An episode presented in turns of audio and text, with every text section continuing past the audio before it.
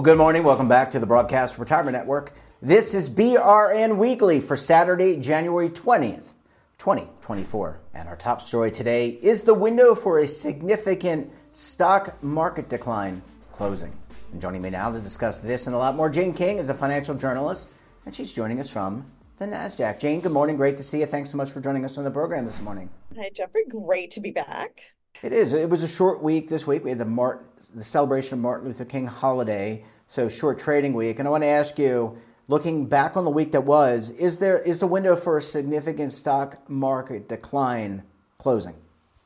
Well, I think we're still where we were last year and following interest rates very closely. So you can see, like earlier this year, there was some, maybe we're not going to cut interest rates in March. And then we got a couple of economic reports that were kind of, maybe indicated the Fed wasn't going to be cutting interest rates. And then yesterday, things turned around. We had a Fed official say that we may have interest rate cuts in the fall, which is later than some had thought, but Wall Street seemed okay with that. We had a big rally. So I think we're still following the Fed. And then the focus is, when do we start getting rate cuts? And still a lot of debate about that. Yeah, a lot of myopia. Obviously, people in the market, people in the know, kind of teeing off on what Jerome Powell and what the Fed governors say. That's kind of the big conversation. But outside for Americana, I think people are just really concerned about, I can't speak for everybody, but for myself, inflation. Jane, retail sales in December, though, exceeded expectations. I'll get the credit card debt in a minute, but your thoughts on that? Yeah, well, I mean, it was a good holiday season. I mean, we've seen several reports that government retail sales, National Retail Federation, they've all said that we had a good holiday spending season. So, but yes, much of it was on credit cards. Much of it was on those buy now, pay later apps. And those bills are starting to come in now. So we'll see how, these retail sales go through January, February, March. That will tell us a lot about the strength of the consumer. Yeah, I wonder if that's sustainable, the sales expectations, something that I think we're going to be following. I know you look at this stuff regularly, but how are consumers feeling? Lower inflation, I think gas prices have come down. Food prices, though, Jane, and by the way, the gas prices could go up with what's going on in the Middle East. There have been attacks on shipping, all that kind of stuff that just drives up the cost of futures of oil. But I think a lot of people are going to be looking at, what are my food costs and have they gone down?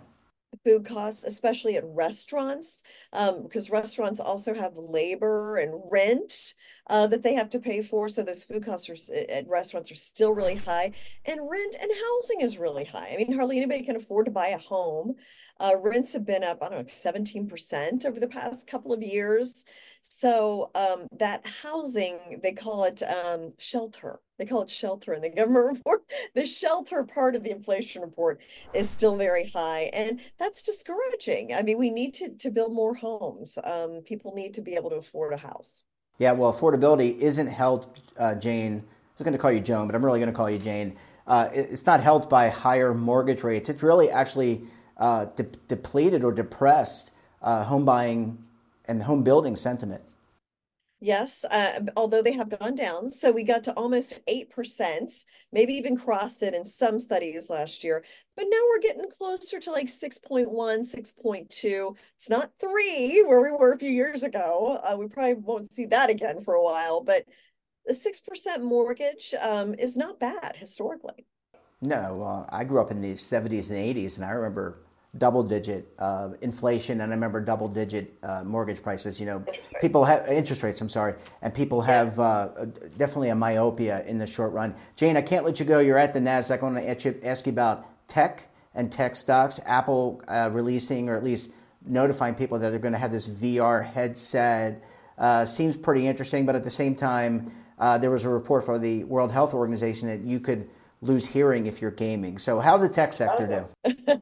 Well, first of all, it's $3,500. So it's not really a consumer product. It seems like it's more geared toward professionals, whether it's education, they say surgeries, it could be used, for surgery somehow.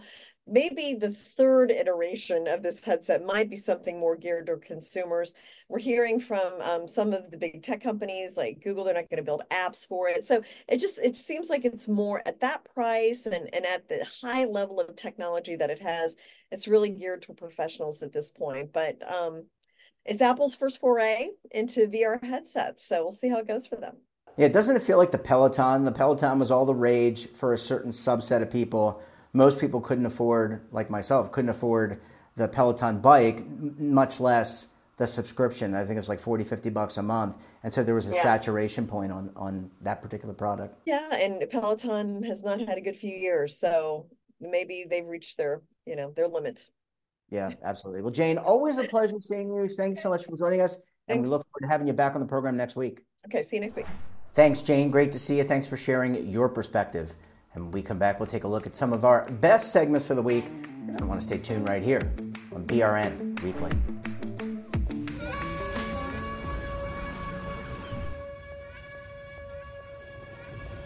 Imagine a new television network that will make you richer, healthier, and in control of your financial future.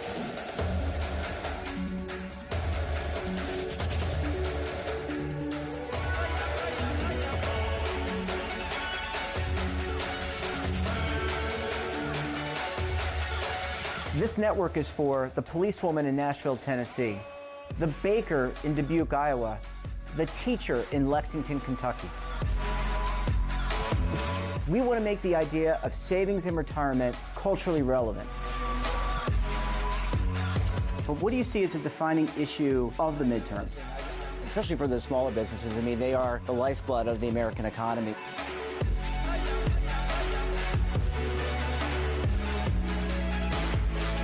Featuring exclusive interviews, current affairs, and docuseries.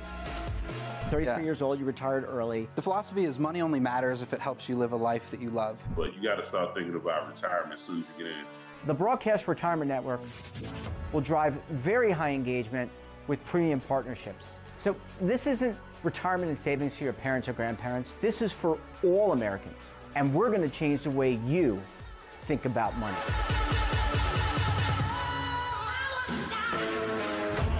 Welcome to the next frontier of retirement and savings.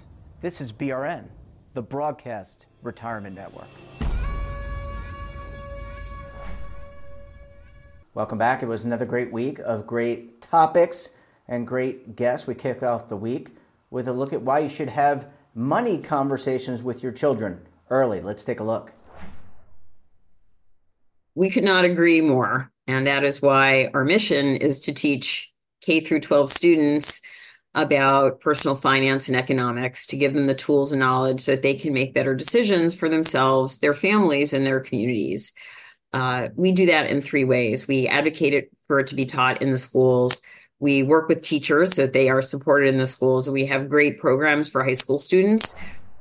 That said, starting early is super important. Not every school has this available to them. We can talk more about that. And so the conversations that parents have with their children are really important to get the ball rolling. Teaching kids about money is like, and helping them to develop good habits around money is like teaching about any other fundamental life skill.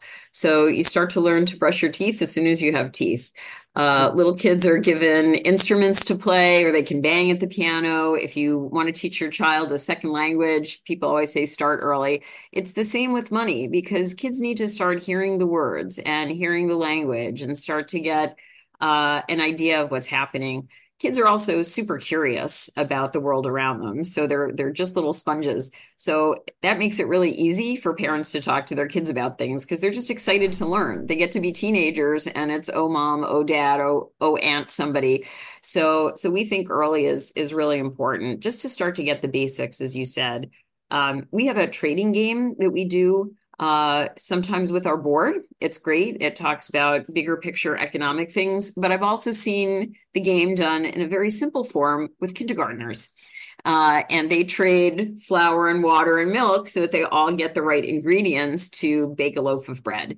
And the great thing about teaching that game when the kids are little like that is they start to get the words like barter and trade. So they're learning about the economy and how money and goods move in the economy. They learn to count. They count the number of moves it takes to get all the ingredients. So in very simplified versions, you can have very productive conversations with your kids. I would also say that there are learning opportunities every day to talk to your children about money. So you can take your kids to the supermarket with you and explain to them why you're buying the store brand versus a different brand. When the kids are a little bit better at numbers, the unit pricing is a great math exercise. I love using math as the example. So there are all sorts of ways that you can start to bring that decision into play. Somebody told me that their son liked to hang on the door to the refrigerator, and she took him to the store, the appliance store, to point out to him how expensive a refrigerator was, because if he hung on the door and broke the handle, it was going to be very expensive to replace it. When I was a little kid, my parents took me to the local car dealership, and I still have this memory all these years later, and I was maybe 6 or 7, of my father counting out the cash to buy the car. Now, remember, cars were a lot less expensive then, and this was just a Buick. But it really struck me. And the lesson my parents said was, we're getting a new car because we can afford to buy a new car. And so I learned the importance of having the money available to you before you purchase something and waiting to do that. So there are all sorts of transactions that people do every day where you can just talk to your kids about them. Yeah. Sorry, go ahead. No, finish your thought. I apologize. So I'd like to just put a little caveat on that, which is that we have a very diverse country. It's one of the great things about our country, but not every culture likes to talk about money. And that's okay. I come from a family of merchants. My grandfathers both had small businesses. My dad was a small business owner. My grandmothers worked with my grandfathers. So money was a part of the everyday conversation. The Wall Street Journal was discussed every day at our table. So that was a very easy and natural piece of our family. It's not like that in every family. Different cultures think that subject is taboo. So I don't want parents to feel uncomfortable doing something that they don't want to do. We have found that sometimes parents of similar cultures can talk to each other and bring their children into the conversation. That makes it easier. Or it's another good reason why this should be taught in the schools, which is another reason we push it, because it helps to open up the dialogue with the parents and the children if they find it challenging to do themselves, which we need to respect. And we also discuss supporting those with chronic pain. Let's take a look. So in our life, all of us have experienced pain. There is a process, is an injury or surgery or something, and we have pain. And that first part of the pain, which we call acute pain, has a very predictable trajectory. The healing happens, the pain goes away. But a certain number of people, a good pop, I would say in millions, they continue to suffer with the pain even after the normal recovery has happened, which we categorize as chronic pain. How many? Millions, as I said, millions of people in the United States are suffering from chronic pain years after year after one thing has started the pain. Any particular age group? No, it does not. It can be seen in young kids to all the way to the older age population. It can be more prominent in certain age groups, but I would not say it's like very much prominent. This age group is more likely to have it than other. Almost all age groups can suffer from the chronic pain.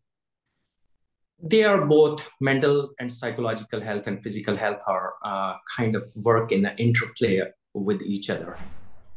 When somebody is having any kind of psychological stress, that can make their physical health in bad shape, or if somebody is going through a tough time with regard to their physical health, it can definitely have impacts on their psychological and mental health. And they, in chronic pain especially, it is very common that they interact with each other. They kind of feed on to each other to make things going, making it difficult for somebody to deal with it, to get appropriate treatments, and also get back to their life. So yes, there is a very big interaction between mental health and chronic pain. the most important aspect for us, for the families, and for the people who are suffering from chronic pain is try to understand what is going on, how it is affecting their day-to-day life, how it is affecting their functioning. And that can help relieve some of the bitterness, we would say, are suffering from it. The first step, as we mentioned in our blog, is to understand what is going on.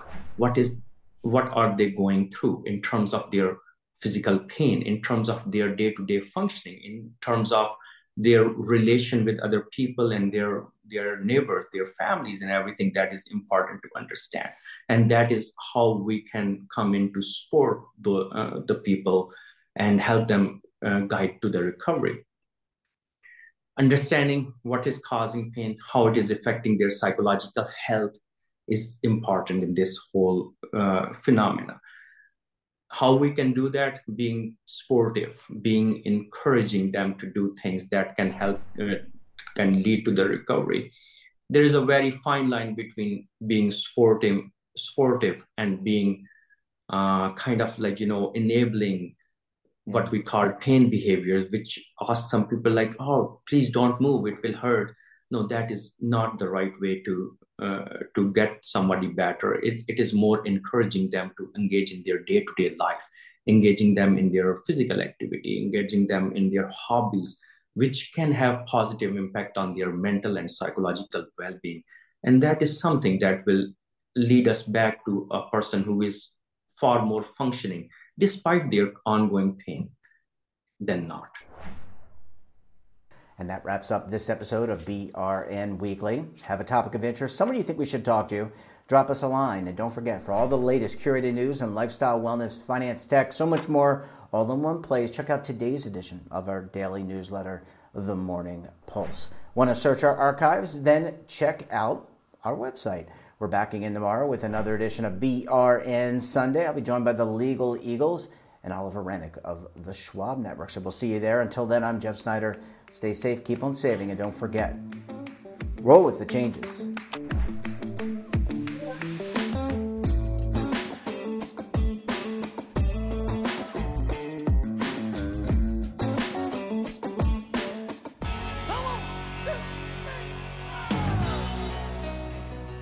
Now is your opportunity to co-create content around any topic on the first Lifestyle and Wellness Network. Reach a global audience through our platform and co-own exclusive branded content. All of our programs are available on demand and also as audio-only podcasts, so you can take us on the go. Broadcast Retirement Network, available anytime, anywhere, and on any device.